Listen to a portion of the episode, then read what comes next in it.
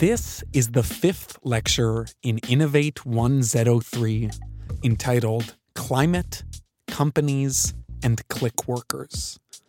It begins by looking at some of the coolest applications of machine learning I've come across over the last few years, paying special attention to the use of AI in reducing greenhouse gas emissions and tackling climate change.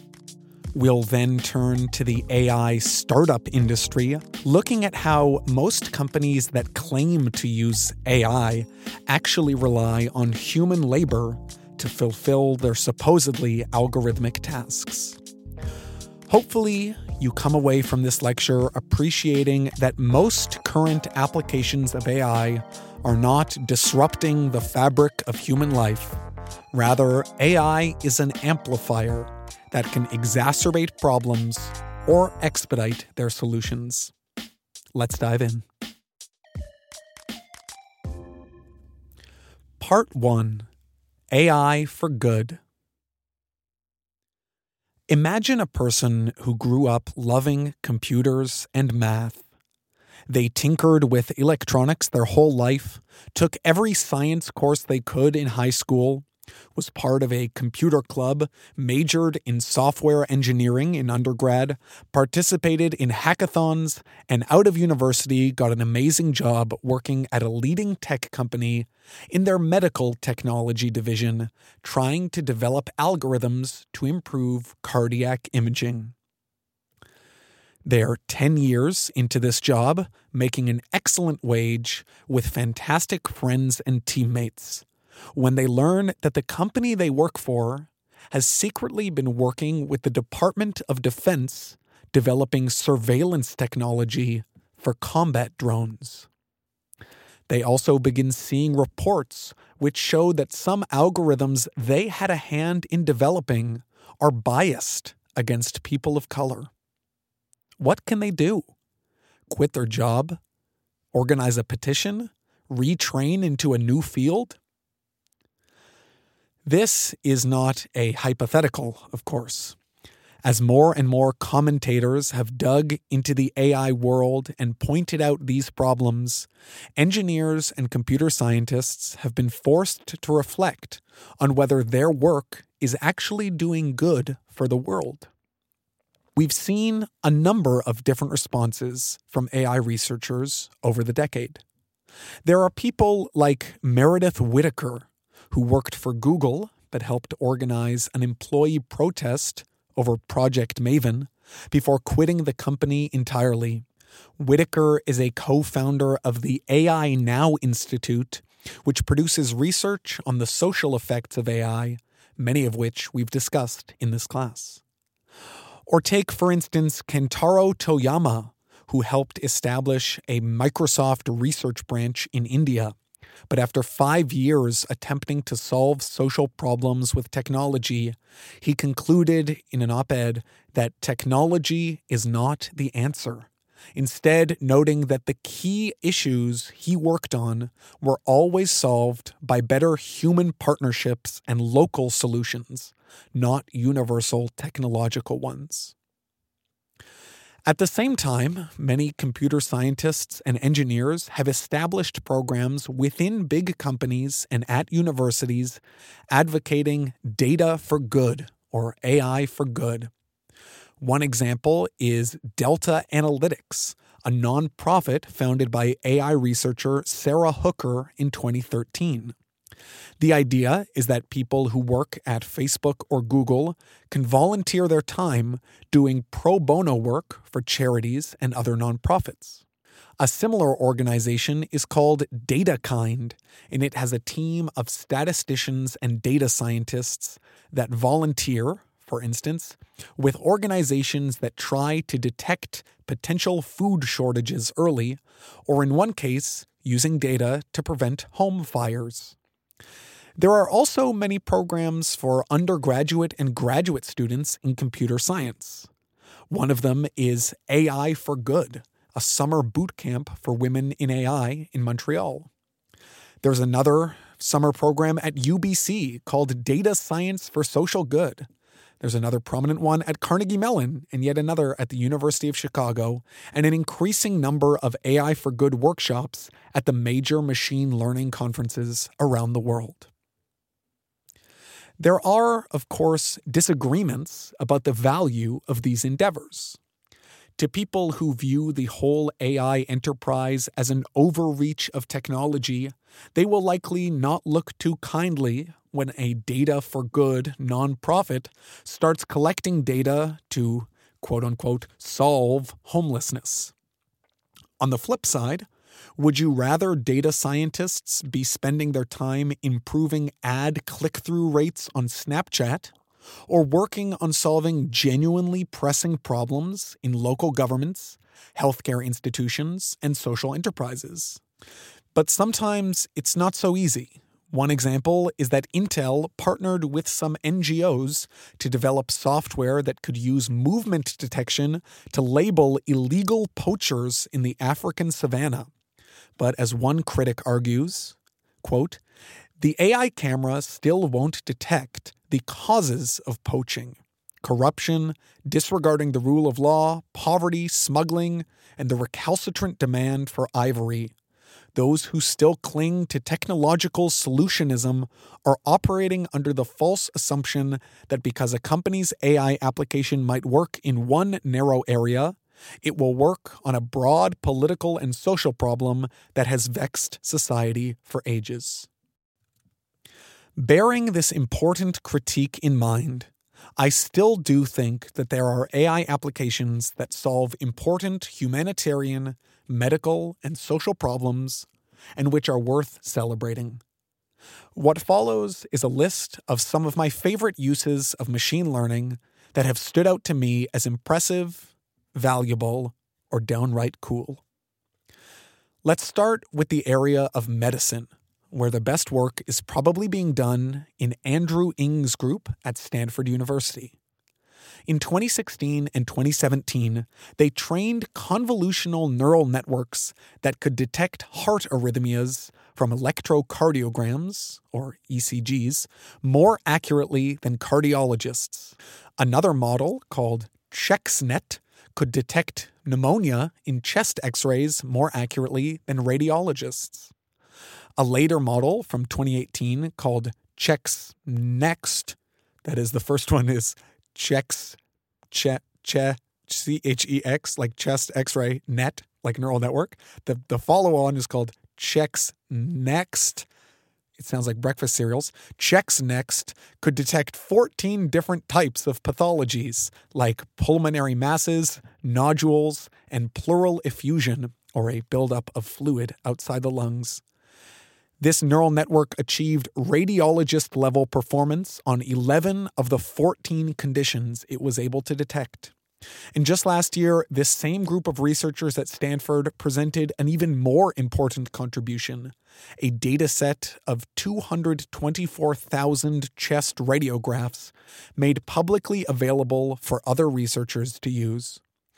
As we've seen in this course, standardized data sets like ImageNet or MNIST or in this case, ChexPert, are one of the central drivers of progress in AI. These deep convolutional neural networks used in medical imaging are not only more accurate than their human counterparts, but they're also thousands of times faster since they are simply parsing pixels on a screen at the speed of light. The algorithm also never gets tired, so once it's accurate, it's accurate forever, unlike humans who can be overwhelmed, stressed, tired, or just having a bad day. The World Health Organization estimates that 4 billion people worldwide lack access to medical imaging expertise, so these technologies have the potential to be truly transformative on a global scale. That being said, these algorithms have only ever been tested in limited research settings. We're going to speak in more detail next week about how they're being introduced into the clinic and some of the concerns around privacy and safety that arise from AI diagnostic tools. Let me just add one more thing. This chest x ray neural network had 121 layers.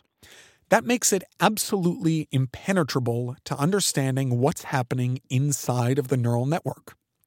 It's being fed all of the pixels in the image of an X ray, and then each pixel undergoes 121 transformations according to mathematical rules based not only on its value, but on the value of all the other pixels in the image. Imagine, hypothetically, that an X ray image has a thousand pixels then, for those among you who are mathematically inclined, you need to think of a function with a thousand inputs. And we need to calculate the partial derivatives for each one of those inputs. Remember in calculus class how hard it was to visualize three dimensional functions? Now try to visualize and understand the behavior of an a thousand dimensional one. By the way, this whole thing really makes a mockery of Minsky and Papert, who argued that the problems with a single layer perceptron would simply carry over to higher layer neural networks. They never could have guessed when they published their book that neural networks would be beating our best radiologists at diagnostic imaging. Adjacent to medicine, I'd like to highlight a company that's doing important work in public health BlueDot. They're a Canadian company based in Toronto, which tracks outbreaks of infectious diseases around the world and has a global early warning system. They sounded the alarm on the potential of a COVID 19 pandemic well before it was international news and published a very early paper tracking exactly how the disease might spread through international air travel. One of the most important problems right now in biology is protein folding. If you remember the fundamental dogma of molecular biology, it's that DNA makes RNA, makes proteins. So, in a sense, the whole purpose of the genetic code is to describe chains of amino acids, which then make up proteins in our body and in our cells. Understanding how precisely these amino acid chains are configured is essential to drug development, since knowing the shape of a protein can help explain its function in the cell. There have recently been some incredible crowdsourced efforts to solve this protein folding problem. On the website Foldit, you can basically try to solve protein structures as though they're a video game or a puzzle but there has long been work trying to use machine learning to solve this problem too.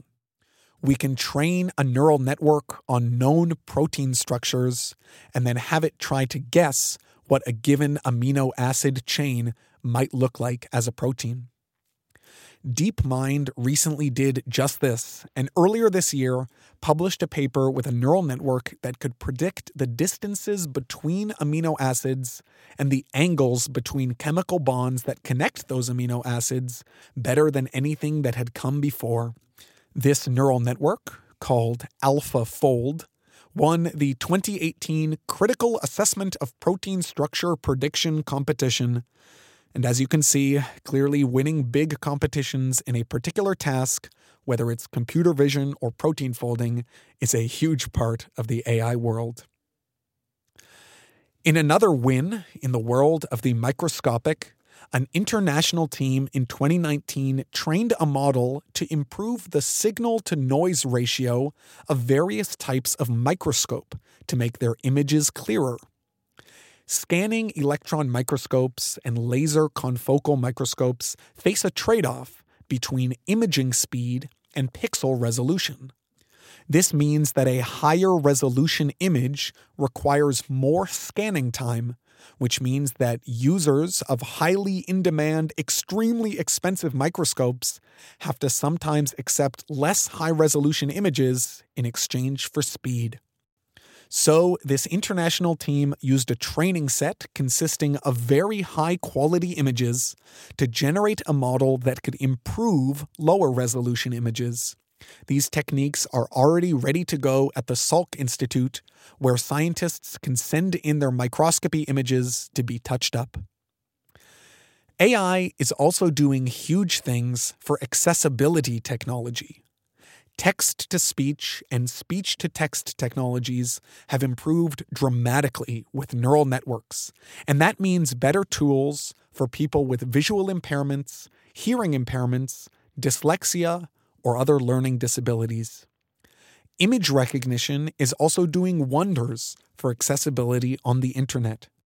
With every year of improved benchmarks on ImageNet, that's another step towards the automatic labeling of images on every website, which enables blind people to use the web smoothly.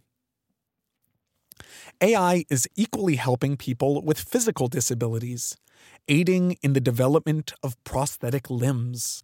One of the central challenges in prosthetics is being able to turn signals from peripheral nerves for instance, the nerves in an arm or a leg, into meaningful signals that can be interpreted by a device.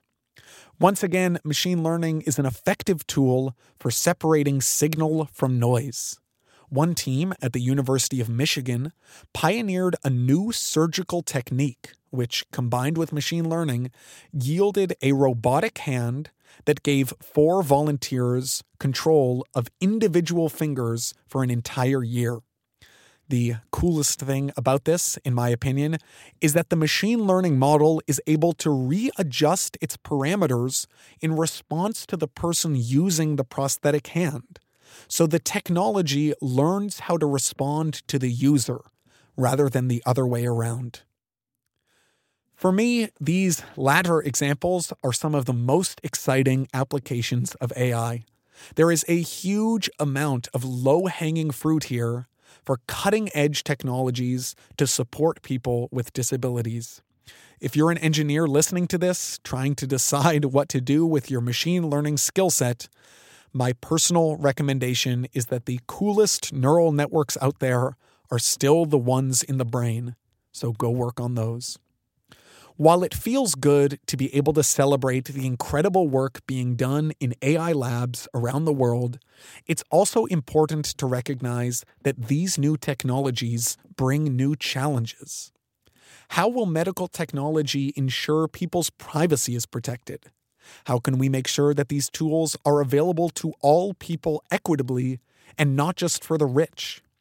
How can we make sure that they actually work in real world settings with diverse populations before they're rolled out? These are the questions we'll be looking at in great detail next week.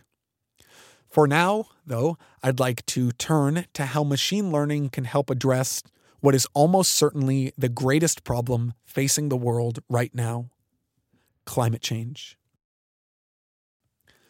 Part 2 Stopping Warming with cool AI. Here is a very brief primer on how climate change works. When sunlight hits the Earth, some of it reflects off the atmosphere, oceans, and surface of the Earth back into space, but some of it is trapped and re radiates back onto the Earth.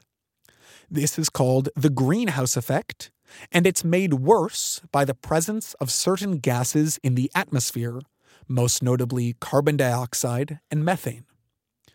Carbon dioxide is an essential molecule that is present in almost all life on Earth, but it is released in massive quantities when fossil fuels, that is, the remains of organisms buried in rock and subjected to millennia of heat and pressure, are burned to generate energy a human practice that originated only in the last 300 years.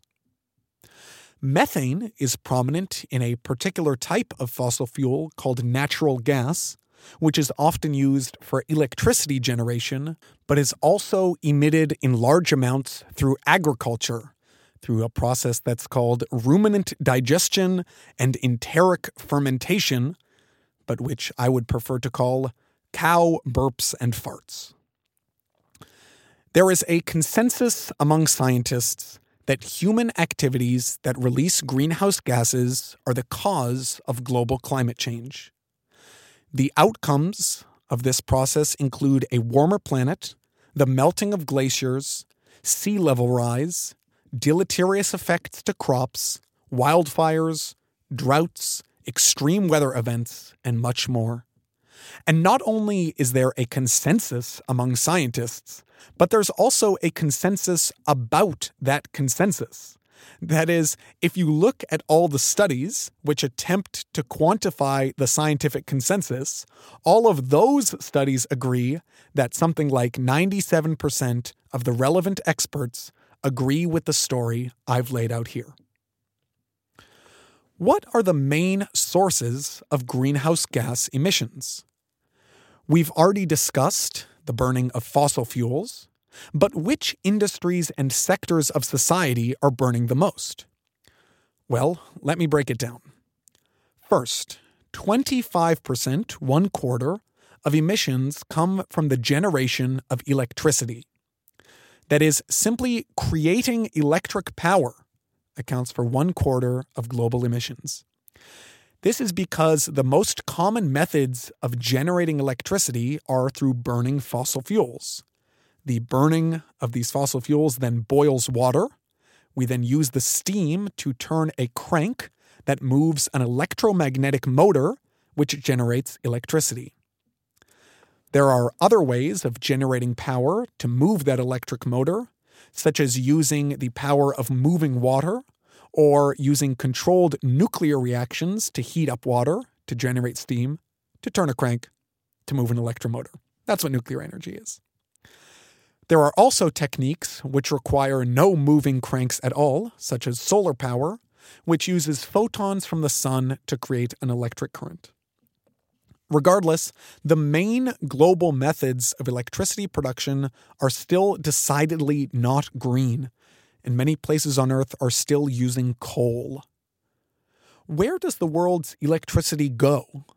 The vast majority of it is used in buildings, homes, and industrial facilities, though increasingly it's going to electric vehicles.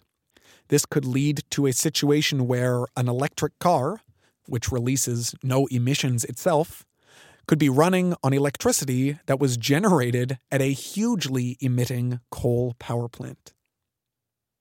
So, one quarter of emissions, electricity. An equal amount comes from agriculture, forestry, and other land use. Deforestation, that is, cutting down trees to create farms or houses or something else, releases massive quantities of carbon dioxide. Around one third of the land on Earth is used for agriculture, and the expansion and maintenance of agricultural land, things like converting grassland into pasture, burning of savanna or forests, and the plowing and overturning of soil are all emitters of greenhouse gases. As I've already mentioned, livestock like cows release massive quantities of methane through their digestive processes. There is also a huge quantity of nitrogen in fertilizer, which can contribute to the presence of nitrous oxide, yet another greenhouse gas.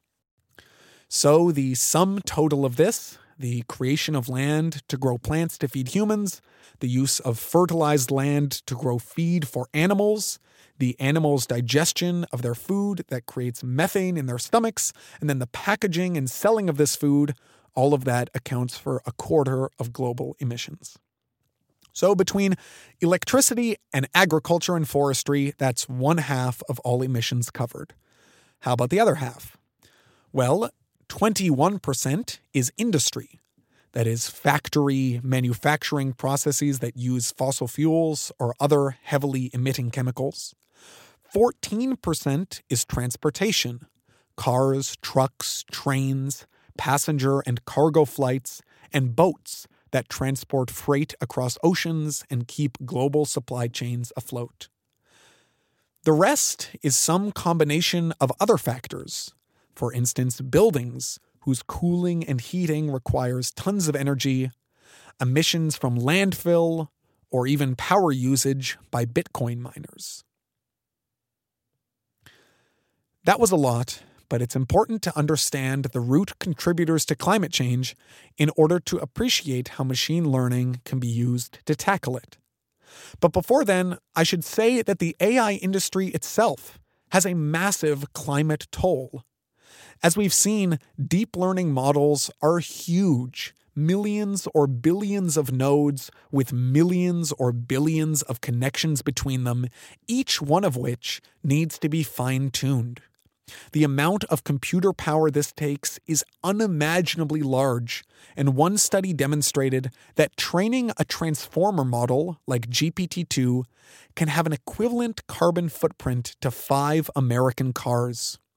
And this is just training a model once. In the research process, you typically develop a model, then train it, then refine it, then retrain it, then re refine it, then re retrain it, perhaps thousands of times before you get to the final product. This is clearly a huge climate change issue in and of itself. And if we're not careful, the over application of AI might cause more climate problems than it solves. With this preamble in place, let's look at some ways that machine learning can be used to tackle climate change. Everything I'm about to tell you comes from a gargantuan 100 page paper on climate change and AI, which is very conveniently repackaged on the website climatechange.ai. Let's start with electricity. One of the most difficult problems in electricity generation is forecasting the usage of the electric grid. Electricity cannot simply sit in wires once it's produced, and we certainly don't want an electricity shortage, so the amount of electricity produced and consumed needs to be nearly equal at all times. Machine learning can be used to predict how much electricity we need to generate at any given time. You can imagine a machine learning model that is trained on all of the electricity usage data from homes and businesses over the course of a few years and is then able to better predict how much electricity we can expect to use in the future. It's worth noting that in Canada, often when we generate excess electricity, we end up paying the United States to take it off of our grid lines. This excess is costly and wasteful. As we transition to renewable sources like solar and wind, which are more unpredictable because of changing weather conditions, we will still need some small reserve of more dependable sources like natural gas. The task of deciding when to switch between these sources on the grid is a surprisingly complicated one and some people are already experimenting with reinforcement learning to balance the electric grid in real time. Another potential application of machine learning is in accelerating the development of nuclear fusion reactors. Fusion holds the potential to be a completely transformative source of energy. Fusion reactors, like current nuclear reactors, which rely on fission, involve controlling nuclear reactions that have the potential to be extremely dangerous. Machine learning can help ensure that the superheating and cooling of hydrogen in a fusion reactor is done safely. One final electricity application. Right now, natural gas is delivered through pipelines which, despite our transition to greener energies, will still be around for a long time. So it's important to ensure that there are no methane leaks in these pipelines. Sensors and satellites can use machine learning to detect methane, which can then be rapidly patched up by human operators. Let's now look at agriculture and forests.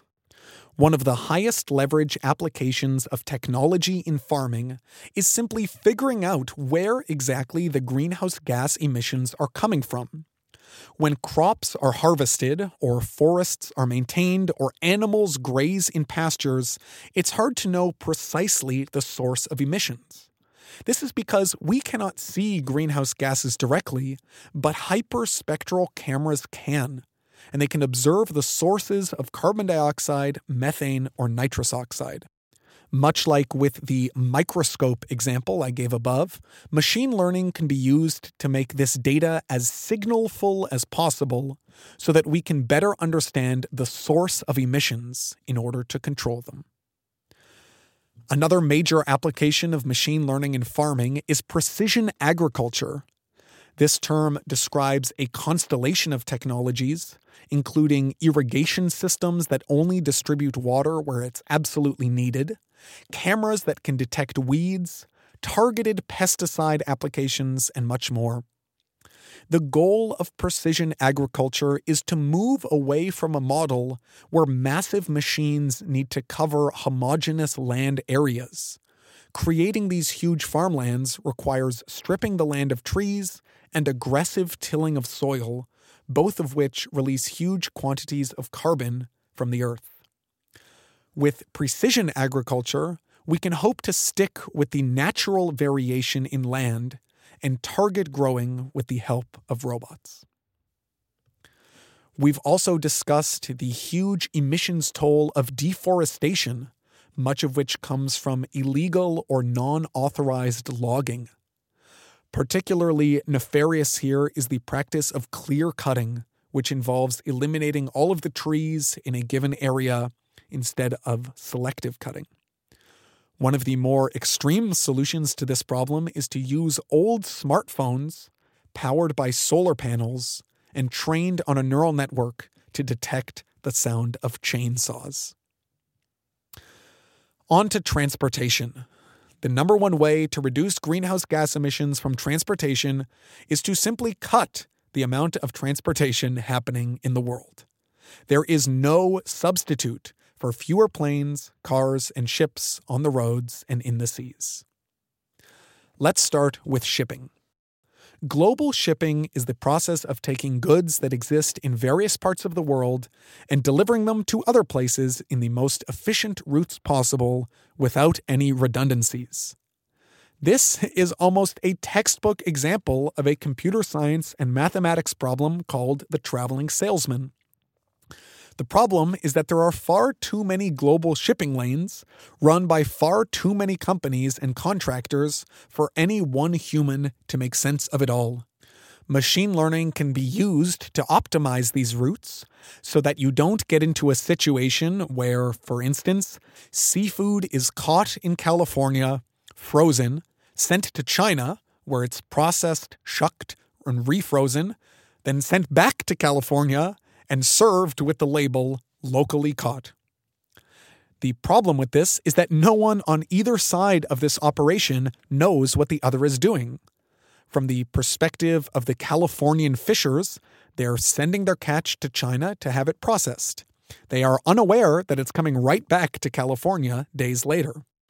From the perspective of the Chinese workers, they're just getting a routine seafood shipment and they don't know where it's going next. Now imagine the redundancies on every single shipping route around the world. That's the scale we're talking about here. Another place machine learning can be helpful is by improving bus schedules. Public transportation companies keep records of times of high and low demand, and machine learning can be used to help optimize schedules so that bus routes are covering the largest possible number of people in the largest possible area in the most efficient way.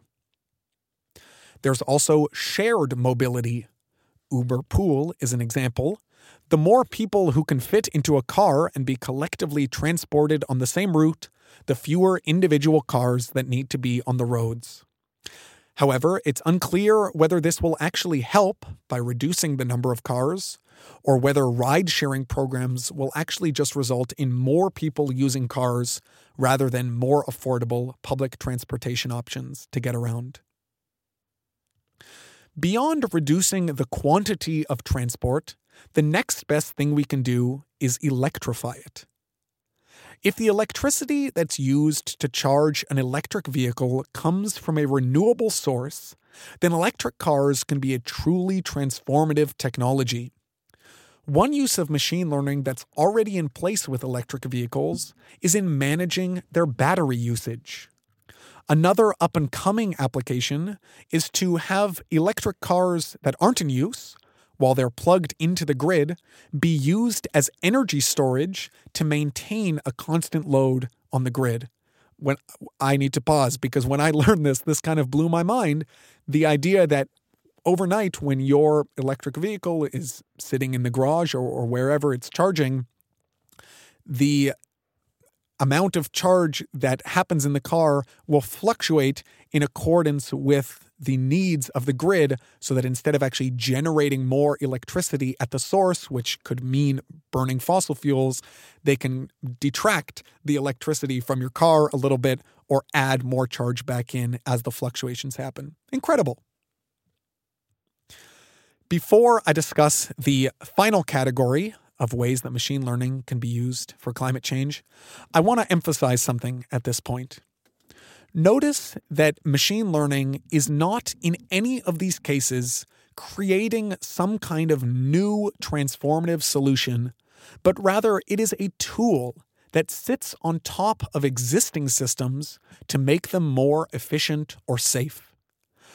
I want to contrast this with a common idea or narrative in the tech world, which is that the reason we build AI is to solve intelligence. Once intelligence is solved, some say, we can build a system far smarter than any human, which will be able to solve climate change for us. Maybe this is possible in some incredibly distant future, but it has no bearing whatsoever on how the world works now and what the world needs from technology. All right, let's round off this discussion with a few more miscellaneous items.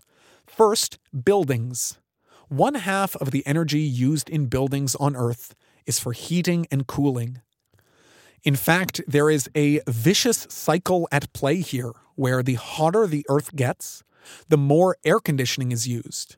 But air conditioning generates a huge amount of heat, both because it works by pushing heat out into the buildings that it tries to cool, and because of the sheer volume of electricity needed to run the world's 2 billion air conditioning units.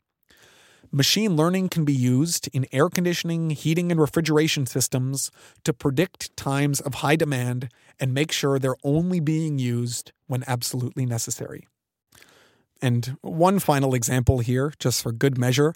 There are currently applications of machine learning in self driving cars or autonomous vehicles where the cars can drive extremely close together to reduce the uh, air friction or drag that they experience.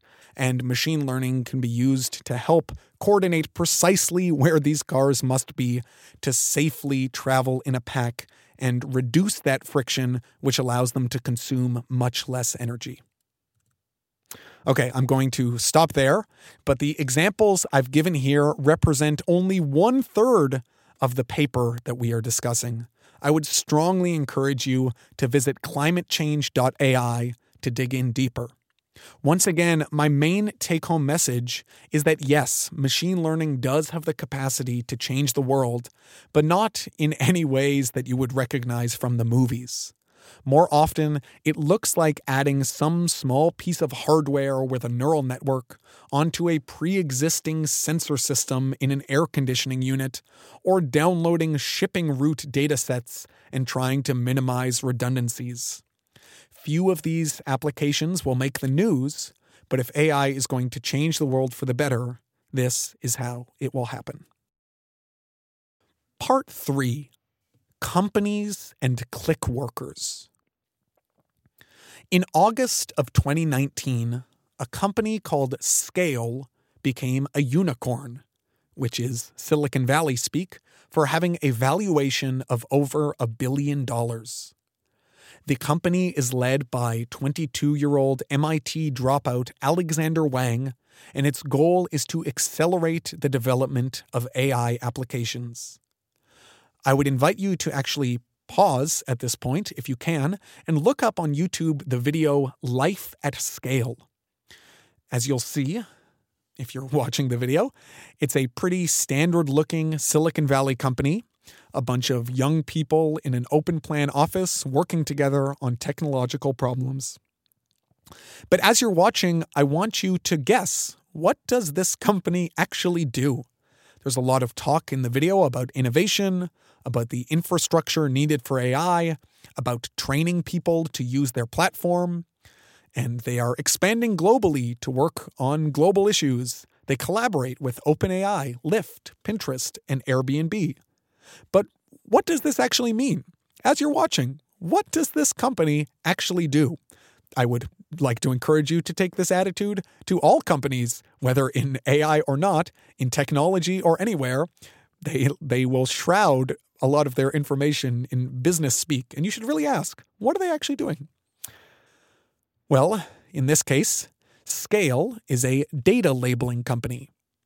If you are a company like Waymo, Google's self driving subsidiary, and you need images of trees and stop signs labeled, you send your millions of pictures to Scale. Scale then sends those images not to the dozens of 20 something year olds in their San Francisco office, but rather to tens of thousands of data labelers, mostly in the Philippines and Venezuela. These labelers then spend their days essentially solving CAPTCHA problems. They put boxes around images of cars, identify vegetables to be used in automated grocery store checkout software, and stare at aerial drone footage of neighborhoods to label houses and businesses from above. Like with the Amazon Mechanical Turk workers we spoke about in an earlier lecture, these contractors are paid a fraction of the wage that their American counterparts would make. Now, I don't want to weigh in on the complicated dynamics of this type of labor, Hiring workers from economically deprived parts of the world can lift up individuals who wouldn't be able to find work otherwise. In many cases, companies like Scale are a savior to their contractors doing this data labeling work. At the same time, there are strong arguments to be made against a business model that employs tens of thousands of people in other countries but does not generate sustainable wealth in those places. My goal is merely to show that data labelers make this AI possible. So every time you think about work being done in AI, it is these labelers that you should keep at the front of mind.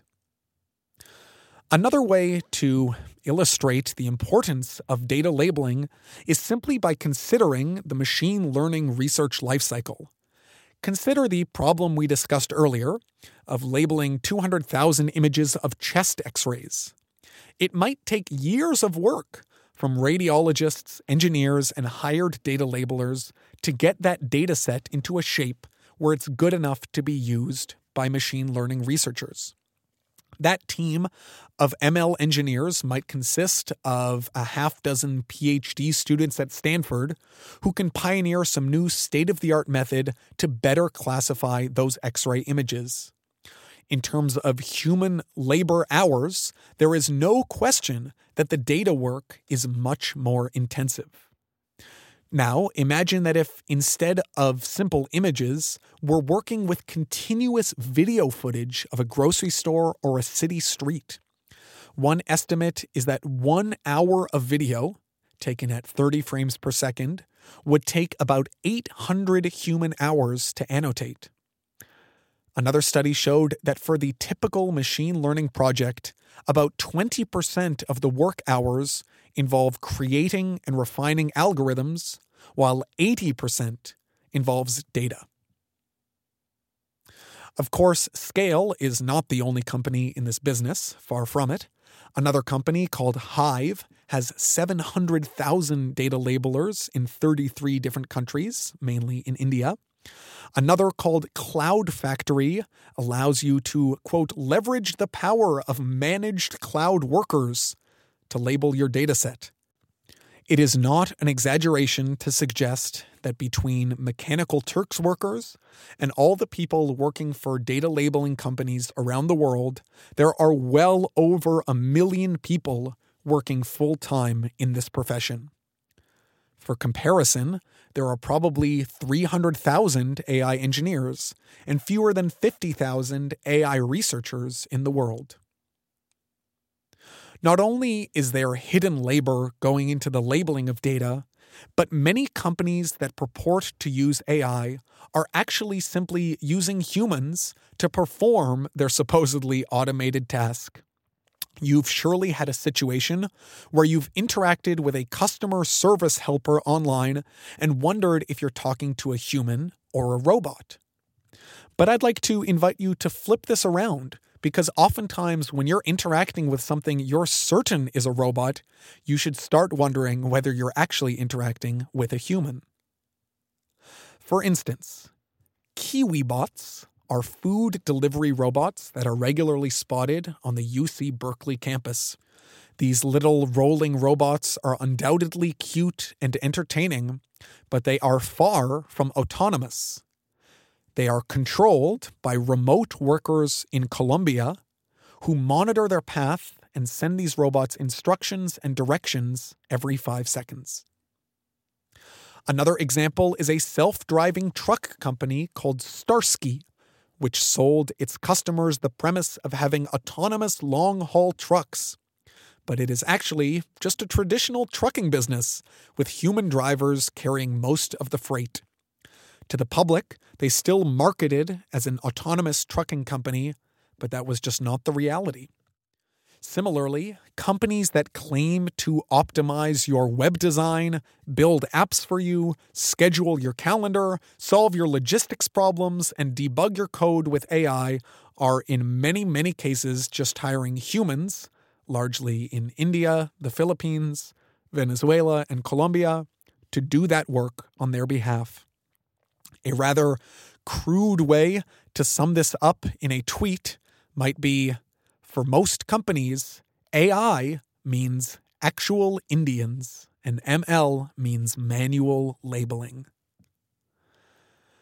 I'd like to end this lecture by talking about some of the complexities of data labeling. Gone are the days where the job of a data labeler was to look at a picture of the number three and identify it as such, or simply saying, yes, this is an apple. What modern AI systems require is much more precise. An image of a car on a busy street, for instance, might require the labeler to sketch around every single contour of that car. Have you ever tried to manually cut a person out of a photo on Photoshop or some other editing software, but you always end up with a little piece of the background going into your cropping? That is the job of a data labeler all day. On the more dystopian end, facial recognition software requires extremely precise labeling of human faces. In some cases, labelers are identifying 100 distinct points on a given face, putting dots on the image to identify every single contour and feature. In many cases, they might also have to identify the gender and race of these faces. Needless to say, both gender and race as categories are complex and ultimately socially constructed. There is no true objective basis on which one can discern a person's gender or race from an image of their face. People can be transgender, non binary, or intersex. And in the case of race, well, these labeling systems are simply reinforcing historically entrenched norms about racial classification. All of this work has eerie echoes back to 19th century phrenology and craniometry, where scientists would try to use the characteristics of people's skulls to predict their behavior. How about ImageNet? We spoke in lecture number two about its sheer complexity and importance in the history of computer vision. It's a database of 14 million images across tens of thousands of categories. ImageNet uses nested categories to classify all of its data. So, for instance, chair might be housed under the category furniture, which might sit under furnishings, which in turn sits under objects, which in turn sits under artifacts. But if we dig into these categories further, we see that this task of labeling images can very quickly become a murky one. Under the category people, there are labels for grandfather, dad, CEO, scientist, retiree, and retailer, along with labels for races, nationalities, and economic status. It will come as no surprise that stereotypes about which types of people look the part for which professions carries over to the way that these images are labeled here. Many of the images of people in the ImageNet database are pulled directly from Google image searches, sometimes without the consent of the people involved in those photos, and they too must be tagged. If you're given a photo of a man in a football jersey sitting on his couch, which of the labels do you choose? Do you pick white man, father, slob, loser? These are real life examples from ImageNet. The list goes on. Needless to say, this is an extremely slippery endeavor, especially when these labeled images are considered ground truth data to train machine learning systems. So, where are we left after all of this? Well, like most things worthy of any sustained study, AI is complicated. On the one hand, machine learning has the potential to make life better for many people. It can improve accessibility, speed up science, and make medical diagnostics more accurate and safe. There are also a number of places where it can make a substantial impact on climate change. On the other hand, we must recognize that these advances do not happen in a void. They require countless hours of data labeling done by people whose contributions to machine learning are rarely recognized. We must also acknowledge that in labeling images, we are imposing our worldview and our politics onto our data. These things don't happen in a vacuum, and so the way that our data is structured will inevitably reflect how our society thinks about race and gender, among many other things. This is not inherently a problem necessarily, but it does become a problem when the people constructing these datasets and using them in technology are not aware of their possible biases and failings and taking measures to address them. As we'll see in a couple weeks, biased AI algorithms stem from biased data. As they say, garbage in, garbage out. And understanding how that data is generated is the first step to solving this problem. The original motto of DeepMind was solve intelligence, then use that to solve everything else. This is a fantasy. Technology is incredible and has an essential place to play in our world, but humans alone can solve human problems.